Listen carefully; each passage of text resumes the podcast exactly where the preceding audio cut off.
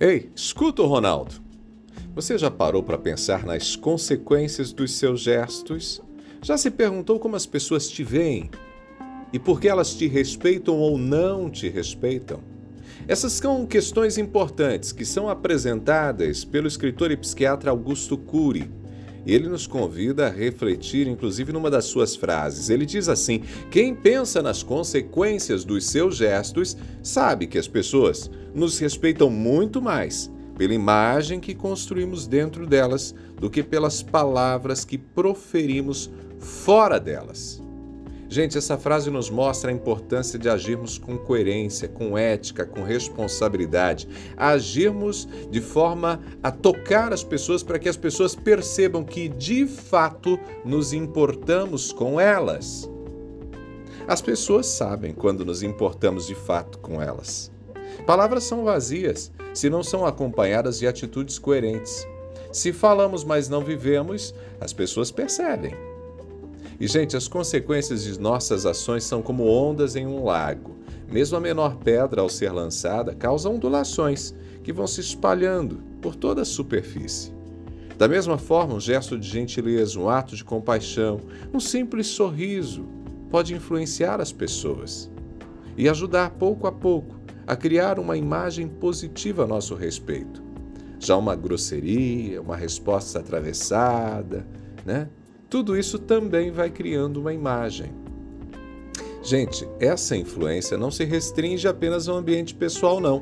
No mundo profissional, por exemplo, líderes que agem com integridade, que demonstram empatia, que são verdadeiros em seus atos, tendem a ser mais respeitados e admirados por suas equipes criam um ambiente de confiança, no qual os membros se sentem valorizados e motivados a dar o seu melhor. Frequentemente, a gente ouve um discurso de humanização e respeito nas empresas, mas não são raros os casos em que a prática destoa daquilo que os chefes dizem. E, infelizmente, isso pode acontecer até nas nossas igrejas. Então, como a gente deve agir diante dessa realidade? A primeira coisa é essencial ter consciência do impacto de nossos gestos. As pessoas sabem quando nós de fato nos importamos com elas. Então, antes de agir, reflita sobre as possíveis repercussões. Valorize o poder de uma ação. O seu testemunho, por meio de suas práticas e suas ações, vale mais do que palavras. E como fazer isso? A primeira coisa, seja coerente. Viva o que você fala. Não repita discursos que ouve ou lê. Se você ainda não vive o que está falando, admita. Se trata-se de algo que ainda quer fazer, mas tem encontrado dificuldade de colocar em prática, revele a sua vulnerabilidade, diga isso para as pessoas. Estou tentando, estou tentando aprender, quero mudar. Diga.